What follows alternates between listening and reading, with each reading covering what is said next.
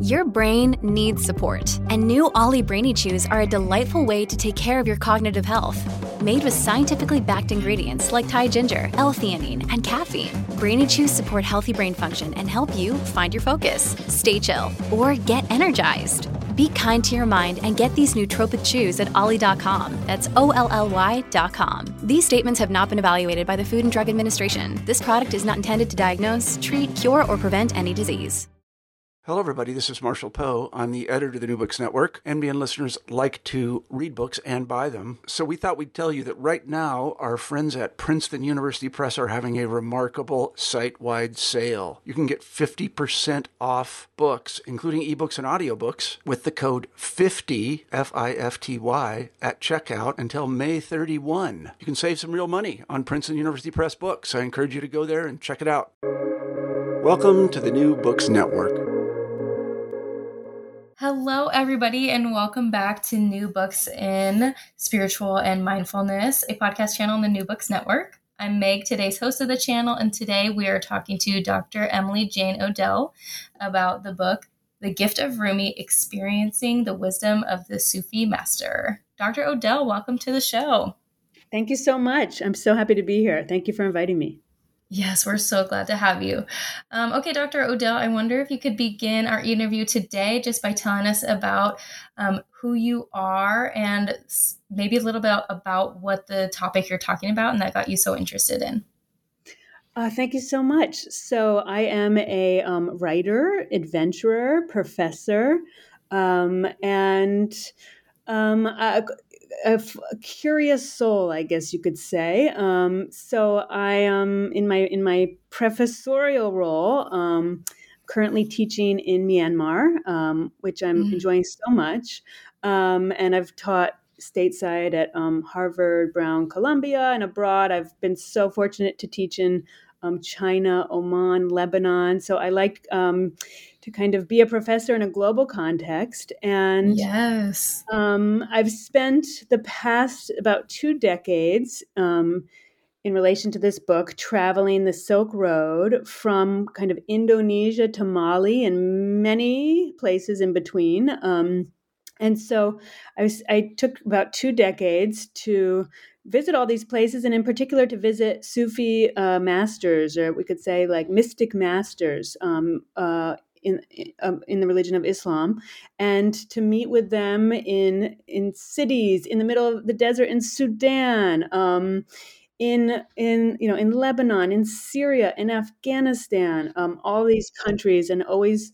Uh, so welcomed with such incredible and humbling hospitality, and so I went to them um, to ask kind of the big questions of life um, in in how to be a person and um, how to survive in this world and uh, ethical questions about how to relate to others um, and how to contemplate my own death uh, and the death of, of loved ones and how to live with that awareness of death um, and with that awareness how how to live. Um, and I they shared so generously with me um, and I that was really my I say my true education. I went, um, you know, I have four degrees from Brown, one from Columbia, and then did my postdoc at Harvard. But I feel that my real education was in uh, as how to be a human being is the most important education. And um, I'm so grateful to all these teachers um, who shared with me um, their own personal experience and and as if you read the book also um, kind of gave some counseling um, in in soul counseling psychological counseling and um, emotional um, guidance in how to uh, be a person and um, how to keep trying to perfect oneself as a human being in this world full of challenges. Oh my goodness yes absolutely and i feel like just that introduction you just gave kind of gives a sneak peek of the richness that is in the book. So I'm really grateful that you shared not only your educational experience, but also this two decade long journey that you've been on encountering other folks and learning how to be as a human. I just think that that is a great introduction for this book. Um, my first question for you, uh, and I feel like you kind of touched on this generally, but I'm wondering are there any specific moments that led to your decision to write this book, The Gift of Rumi? Um, great question. Um, so I I had been drawn to Rumi's poetry um, very young. My mother, at one point, was a comparative religions major, so her bookshelves were. She had the Quran, she had the Upanishads, Bhagavad Gita, Bible, all these different religious traditions. So I could, you know, read. I read the Quran already in high school. Um, and then was drawn to Rumi's poetry in college, especially. Um, and I had been studying, I studied Arabic for five years at Brown, and I just got interested in Rumi's poetry and wanted and, and wanted to read it in the original. So I started taking Persian. And then I started to see kind of in learning Persian at Brown and then at Harvard and then in Tajikistan with the American Institute of Iranian Studies, which was an incredible uh, experience, um, that the translations weren't like necessarily what I was reading in the Persian. So I just thought, oh, okay, that's interesting. And how did that happen? And kind of looking into that and wanting to kind of um, kind of give readers a kind of uh, a word for word translation of Rumi's poetry. Um, and so that I just felt there was kind of a need for that. And people have articulated over, I'd say, about the past five years on, on social media, a kind of a, a desire for that. Um, and I thought, well, I, that's something I wish I could read. So they say, you know, if, if you don't find the book you want to read, write it. So it's one of those situations. And then I had this incredible unique opportunity where I was invited to do a 40 day retreat uh, in Istanbul, a spiritual retreat to learn how to whirl like a dervish. And this was with a whirling dervish master and his um, students, his um, like Sufi disciples, and to just not leave that that that dwelling for 40 days and to just really dive into dervish life. So whirling, but whirling is just one aspect of um, dervish community, and this is the Sufi order, the Mevlevi Sufi order, that is dedicated to uh, Rumi and is coming from and his um, life, his tradition, and his it's his legacy really. So I got to learn how to, as in the book, you people will read, try to learn how to play the ney, the reed flute unsuccessfully. Mm-hmm. Um, spoiler alert, and um, how to whirl.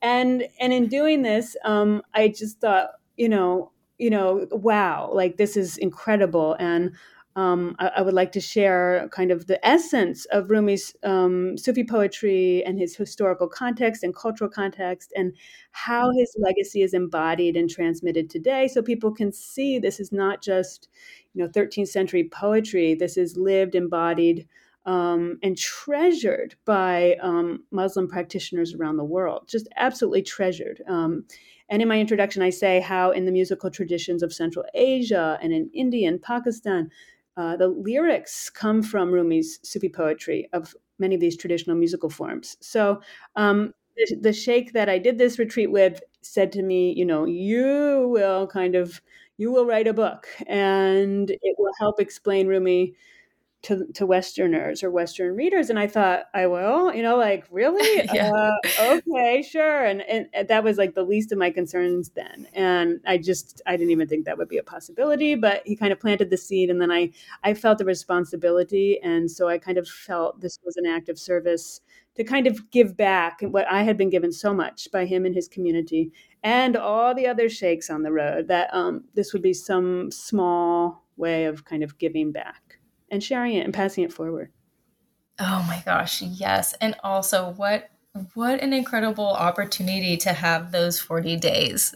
And I'm just saying um, for those of our listeners who might not have a real deep cultural understanding of the whirling dervish and the dervish community, can you just give us a high level explanation of what that's like, maybe what makes that unique? Sure, great question. So, kind of the foundation of that dervish education is um, mindfulness in the sense of kind of etiquette and manners, where every you know you're kind of training so that you're you're aware every moment and not just aware but trying to give love to be love to breathe love so you have to be aware number one but also it's awareness in love, with love, and for love. And so that takes training and that takes um, guidance.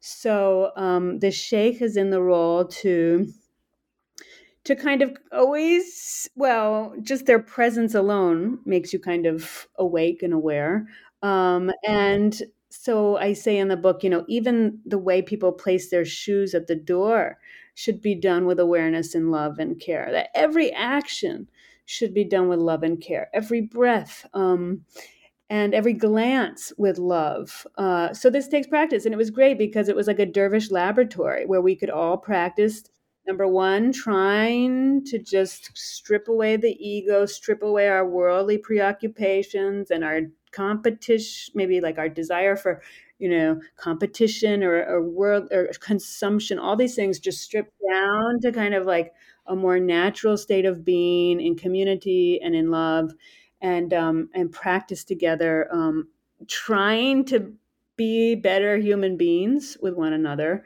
Um, and so the edit that's kind of the basis is that etiquette um, and, and manners and so that even includes like little bowing before you enter the room permission to enter the room but it, it's great because it really makes you kind of aware of, of yourself and, and of the other um, which is important mm-hmm. so oh, the yeah.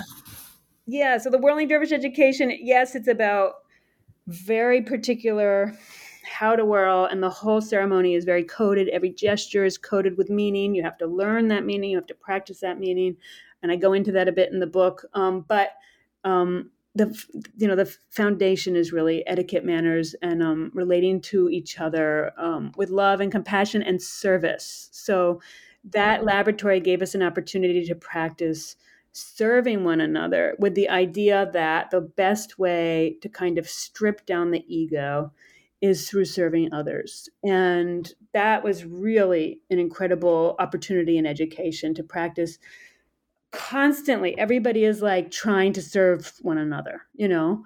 Uh, everybody has a role. Somebody's the tea person, somebody's the like clean up the plates person.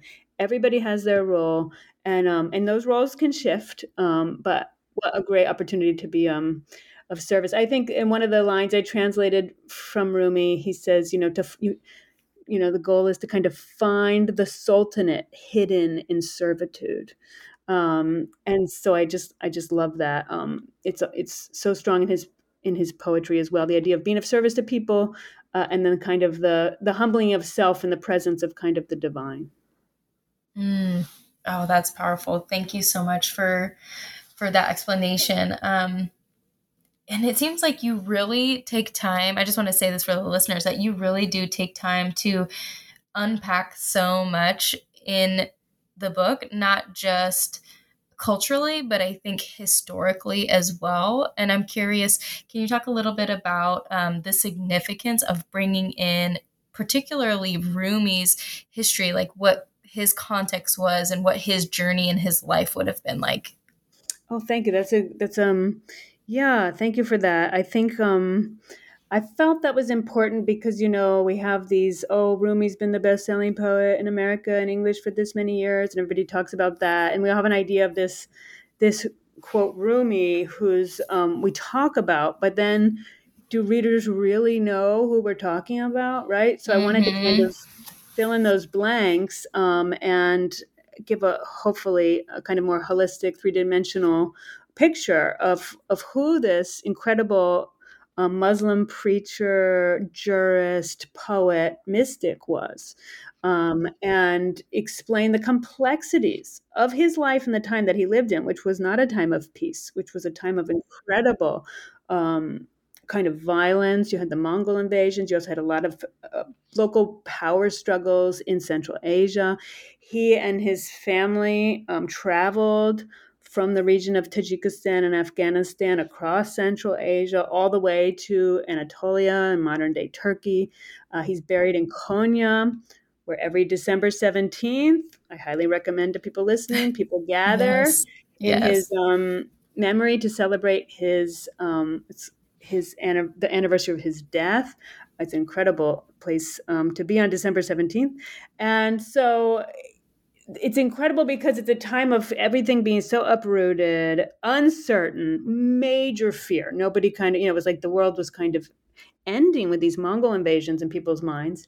And within that horrifying landscape of violence and uncertainty. He creates and writes these ecstatic verses that that so many of us love and treasure. So I think that's important because I think when we kind of just inherit the kind of hippy dippy Rumi thing is like, oh yay, peace and love, you know. But it's a it's it's an incredible uh, example of the human spirit that in the face of all of that, still turning to love, turning to ecstasy, turning towards to, to communion and to kind of a universal humanity, you know, even though you're seeing the worst of humanity, saying, wait, you know, we, we are better than this and we can be. And let's also kind of rise above this level of, of, um, treachery, you know, and embrace something so much more nourishing and beautiful. So I think that's really kind of why I wanted to include the history and also his own kind of, you know, as somebody uh, kind of in a sense a refugee, a migrant moving, that's also resonates with kind of our world today. And people who've read it have kind of said that. Um, they appreciate that contextualization because of kind of the uh, what's happening today in the world with migrations. Um, so yeah, that's kind of why I gave that history. And then also I felt it was important to to point out his um, role as a Muslim preacher, and I included a lot of poems that are preachy for that reason. You know that it's yes, it's love, love, love, right? But it's also um, holding the reader to an ethical and moral standard, and and pushing the reader to be a better person. And I to to include those verses, I have to explain where that's coming from, right? Um, so and then also as a jurist it's fun he has a lot of verses about um, islamic law and he had a certain kind of contentious relationship with jurists who were kind of all very much with you know kind of obsessed with the letter of the law. And he says you know our judge cares only about is, is the judge of love and plays with that. Um, so i liked um, i wanted to include that history too. Yeah, yeah. I love that because it gave such a unique context to read Rumi through rather than, you know, what you were saying, like just, you know, here's this love and let's talk about love. But this is like a resilient, fierce, overcoming type of love that, you know, even in the book, you'll say, um, that Rumi wasn't interested in monasticism. And in this day and age that he was living in, it would have been really easy to be a spiritual leader and to just lock yourself away because humanity is out of control. But you say um, that one should not cut themselves off from the world because without the vices and tests and troubles of the world, we would not develop spiritually. And I just feel like that resonated so deep and true. And it, you know, we wouldn't have got that same understanding of Rumi if we didn't have that spiritual context. And I would love if you could even just share a little bit more about this, like this coming back into the world, even though it's gnarly and it's chaos. Like when we are pursuing spiritual integrity, to remember that we can't just shut ourselves out, we have to engage. Mm, yeah, beautiful. Thank you. Yeah, I'm so, I love that you picked up on that because it's something that was not just something that like we find in his poetry but was a big kind of philosophical question of of of the day and, and, several centuries before him as well, because in certain places, um, like in Iraq, um, mystics in the Islamic tradition were encountering Christians and also um, monastics and looking at that. And there's a, I'm not going to get too kind of academic about this,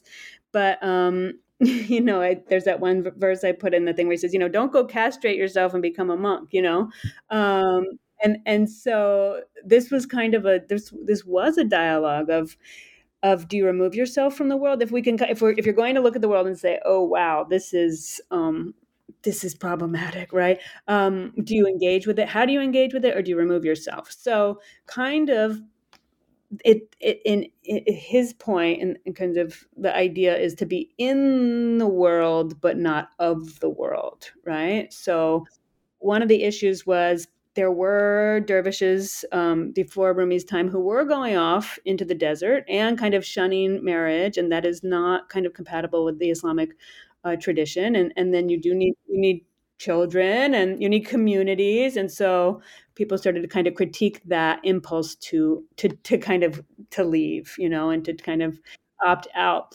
so uh, the kind of compromises kind of be in the world but not of the world. So you're in it but not attached to it. Um, but like you said, also it's like kind of grist for the mill of well, all of these challenges that we encounter in the world. Um, are kind of an opportunity to practice those things of perhaps not being attached, right? Um, and um, yeah, and and many other kind of spiritual facets that you, in the ways that you can kind of approach the world um, with an intention to kind of to use it to better oneself and to better and to help other people right? So when we look at the world and say oh i want to test out well that's not that's about the self right? That's all about me me me me me um, instead of looking at the world and, and serving others um, and, and seeing the need to serve others. You know, many Sufi um, lodges had kind of what we would call kind of like a, a I don't want to call it hospice, but you know, like a place for like a like a hostel kind of people, travelers to come through, and also for poor people to come, sick people to come, um, constant serving. So that's also kind of dervish culture um, at that time is, um, and and for many centuries later, is serving serving those in need. And that becomes a reason to be in the world um, is to serve others. And um, yeah I, I yeah I, I, think it's a it's a question that remains for pretty much everybody I know in my life right is, yes. um, everybody wants to now be in their little caves and say oh this is too much but this is not in a way it's nothing new right? This is a this is what it means to be a human being. Um, it's how do we engage in this world relate to one another um, and do we opt out because it's just too much or whatever mm. mm-hmm. Mm-hmm. oh wow and i love that we're you know rumi was asking these questions and having these conversations so long ago and we're still grappling with what that looks like and what that means for us and i just think that's so powerful Mm-hmm. I think that's true. But I think what's so amazing is poems, and what I try to include were verses where he's he's aiming for not just the stars but beyond the stars. And it's kind of like why are you making your preoccupation this world right instead of the divine realm? And so that's where the kind of whirling practice comes in is like you it's kind of a metaphor of you keep turning keep turning keep turning towards the divine keep turning towards beauty keep turning towards ecstasy and bewilderment and turn towards not knowing. And so that's the refuge. The refuge um, it, and, and, kind of the the work in a way is to just keep turning and keeping one's consciousness and sights, um, spiritual kind of sights on that on love, right? And so that's for him everything else falls away. If your sights are on love, then whatever, all these are preoccupations with the world, which are still worldly preoccupations, fall away. Um, and so, you know, I think there's a great verse I put in there that he wrote where he says, you know, if if my eyes have ever like looked upon anything else but love, you know, on the day of kind of judgment, like keep kind of paradise for me. I'm paraphrasing, but you know, like don't take one moment in life to look at anything except love and see you know so i just i think that in many ways is um a phenomenal fix and um guidance is uh and how to get through the muck is why are you looking at the muck right? We have all these other um beautiful ways of being and relating and uh just being in love. And that's um that's the refuge. Yeah and that's timeless you know? Mm-hmm. true. I love that. Yeah. Um, okay, you brought this up, so I'm gonna go here.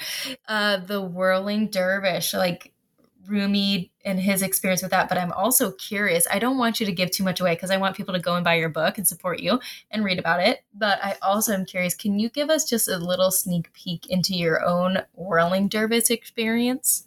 Mm, okay, sure. Um, so um, I have a uh, a dance background. So, you know, I kind of started off with like, oh, how hard can it really be? Well, it turns out it is right. very hard. yes. Um, and the teacher wanted to train me very slowly, which is the traditional way. And that's what I loved because for better and worse, I'm very much a purist in um in traditions that I study is I, I kind of want it to be you know, and so I was very fortunate that I found a sheikh who teaches in the traditional way. You know, this is going back centuries. Um, this is very unusual. I mean, that's very hard to find. So I was very fortunate just because that's kind of my orientation is kind of purist. So I'm like, okay. And, you know, he, he made a, a wooden board and he stuck a stick, um, like there's a little kind of, it's not a nail because that sounds like it'll hurt a lot, but a little knob, let's say, in the middle. And you stick your first two toes, kind of put that knob between those. And it's just very slow for the first when he starts training people and i'm a little impatient so i am a purist but i'm impatient. So i'm like okay i got it. I got this step you know? But so much of what he was teaching me was in the process of learning which was about patience you know? So there's all these kind of lessons happening on multiple levels um, and we each would take our turn on the board, you know, and eventually then I advanced and then I got to do it without the board. And then I, to my surprise, got given the kind of the gown to you know the beautiful white gown and I meant to say with your question before about the world is that all that um, the the cloak these mean things. So the white represents kind of the funeral shroud, and then the black cloak over that is the world, and kind of all those everything that comes with the world and so when the ceremony begins you take off that black cloak because you are taking off the world to kind of merge and feel and uh, love and but at the end this goes back to your question you know we put back on the black cloak so you you don't get to stay in that ecstatic state. You don't get to stay in those kind of celestial transcendent realms. You must come back down to earth but the idea is now you have to go be a servant and bring that love to other people. So the, the whirling dervish ceremony itself that you're asking about really mirrors that kind of what we just talked about in that last question of you you yes you can ascend transcend and taste that ecstasy of love but then come back down and then give that to other people so it was great to kind of learn that in an embodied practice in community and have the support of my dervish brothers who were so supportive and wonderful and then I had to do my final exam, which was a shock, to, like surprise to me of turning 1,001 times when they yes. counted and um, that was um, really fun because I just, I mean, I mean, fun when it was over, um, right? And, right. But um, it was a great experience, and I just loved feeling their love and support as I tried to wobble a thousand and one times um, and not lose my lunch. Um, there's yes. tricks, but they it takes practice. Yeah. Yes. Oh wow, what an awesome opportunity and one thing that I love about the book is that it is such an embodied experience. Like the faith journey in this way is very embodied. It's not apart from the body, just like it's not apart from the world. It's very embodied. And I think that's so powerful. Okay, I think I have time to sneak in a couple last questions. So I just want to think through um there was one chapter. Oh, okay, the chapter on self blame, I was so curious. This was so intriguing to me, especially as a Westerner, an American Westerner, particularly, where we value so much of the ego and the appearance. And I'm just curious, can you talk to us about the path of self blame? I will. And you know, it's interesting. Usually, when I speak about um, Sufism and Sufi history, I don't talk about it just because, like you said, it's kind of so kind of foreign to our our uh, construction of subjectivity and, and ways of being in the world. But as I was translating Rumi and reading so much in Persian and how so much of that kind of path, which I'll explain in a minute, comes up, I just thought, okay, I need to include this. And also, it was kind of a, you can see it in the behavior of his teacher, Shams of Tabriz. So I thought, well, this is a big part of him, and I shouldn't leave it out just because maybe it's a little strange to um to a Western reader. So uh, the I so one way we can work on our ego, um, and in the sense of um, or let's say our ego attachments and our idea of self and separateness from other people, right, uh, is service. But another way is to, and and this is not for everybody. Um, it would be kind of if somebody is at a certain, let's say, kind of level of understanding, um, because it could be misunderstood and abused, uh, would be to bring blame, on the self. Uh, to kind of intentionally humble oneself. So let's just give an example of, you know, if you know one should not drink in Islam. So what if one carries through the street um, and I'm talking about this as a specific example in Rumi's day, um, you know, a, a, container of alcohol. not drinking from it, but oh, people then might talk, right? And and then you kind of intentionally maybe bring some ruin upon your reputation to kind of break your attachment to reputation. Um, and this is not really practiced today. I do know s- maybe some who have pra- practiced it in little ways um, to just kind of bring some little blame on themselves to humble themselves. Not really practice today, but it was a bigger part of Sufi practice um, then. And um, I think.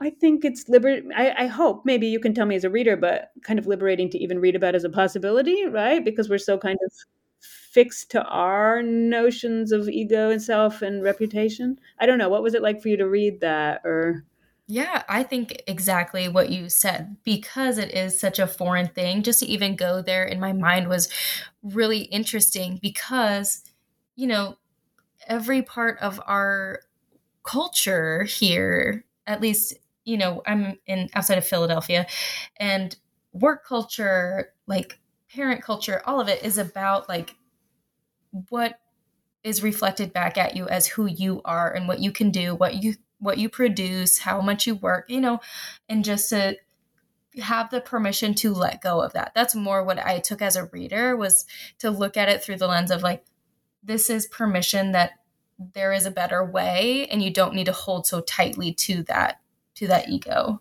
right and is you know is it better is it to also just make you happier right uh, and more at peace so like you know in the kind of the great resignation everybody quitting their jobs i have friends who have quit and they quit and they're really they're like i'm to quit and then they quit and then they're like so they'll be out with friends or or maybe they'll meet a friend of a friend and they're like oh so what do you do and then even though they think they no longer care about reputation they're like, oh my gosh, like, oh, well, I was working at the, and they can see they're still so attached, even though they took this great big leap to say, like, you know what, I'm to quit and just like be for a little bit. And, and, but then they run up against the ego and like, how is that, how am I framed to people? And like, what are they going to think of me? And so it's very difficult for even when I think somebody takes that leap, it's still, it's, it's very hard, you know?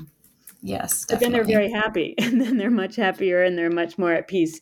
Uh, but it takes there's a transition, which yeah, can be it's a, a shock at first. Yeah. That's awesome. Okay, if you could leave us with one final thought now that your book is out in the wild and we are mm. loving it and the readers are going to love oh, it, what would it be? Oh, you're sweet. Thank you.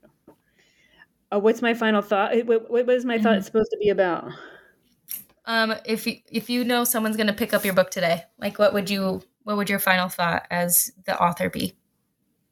Oh, um, love, just love all the way. L O V E. That's that's all there is. That's um, that's that's the aim. That's um, the the purpose. Um, and that's the kind of the everything. Um, I have nothing to say other than just love. I would hope. Uh, they would hopefully feel and take away that um, and and how different how radically different different our life can be if and when we make love the centerpiece of not just of our life but of our very being and of um of every breath um and our understanding of the nature of reality as love and um and, and, and I would venture perhaps, or if not perhaps, but certainly kind of the purpose of our our whole being here in our existence. Mm. Oh, that's good. Thank you, Dr. O'Dell. Okay, I could probably talk to you for a few more hours, but I feel like we've taken a lot of your time. Um, before I let you go, will you tell us what um, what are some projects you're working on now? Like, what's next? Thank you so much. Um, so I am working on a memoir. Um, I just I I'm I was living um, in China during the pandemic and also got to spend winter time and summer in Tibet. Um, and so I am working on, and I'm I'm very happy with it so far. Um, a memoir about um, my time in China and Tibet during the pandemic, but it's not really even about the pandemic. But it gives a real kind of unique behind the scenes um, look into uh, kind of realities on the ground in China and uh, and in Tibet, and and an extraordinary cast of characters who they're just incredible people. So people who have read it or have heard me tell the whole story, they're like, "Oh my god, this is a movie! Just jump to the screenplay! Just jump to the screenplay!" So I will also yeah. I'll also hope to write a screenplay. Um, and then I'm in Los Angeles and I'm working on um a screenplay about a chapter of American history that um, I cannot wait to share.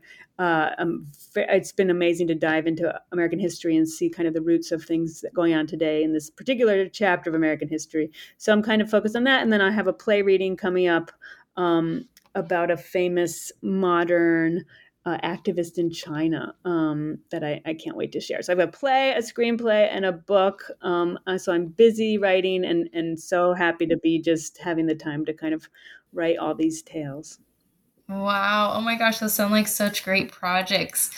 Well, we just want to thank you so much for being on the show tonight. And we really enjoyed interviewing you. And I can't wait to continue to support your work. So thank you so much thank for tonight. You. Thank you. Thank you so much for having me. This has been so wonderful. And I, I'm, I'm so touched that you read the book and, um, and you're sharing it with your listeners. Thanks so much.